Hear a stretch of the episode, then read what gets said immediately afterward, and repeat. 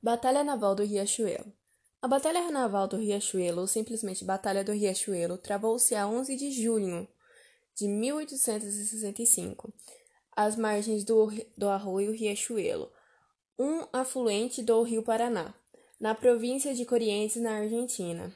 Essa é considerada pelos historiadores militares como uma das mais importantes batalhas da Guerra do Paraguai.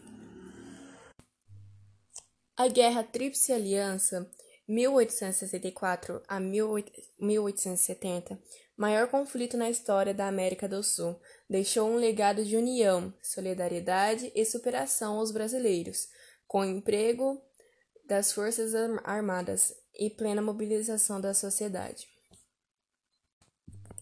Na campanha naval, enfrentamos uma marinha preparada para o ambiente fluvial, com vantagens, tanto na proximidade do apoio logístico como no apoio de fogo da terra.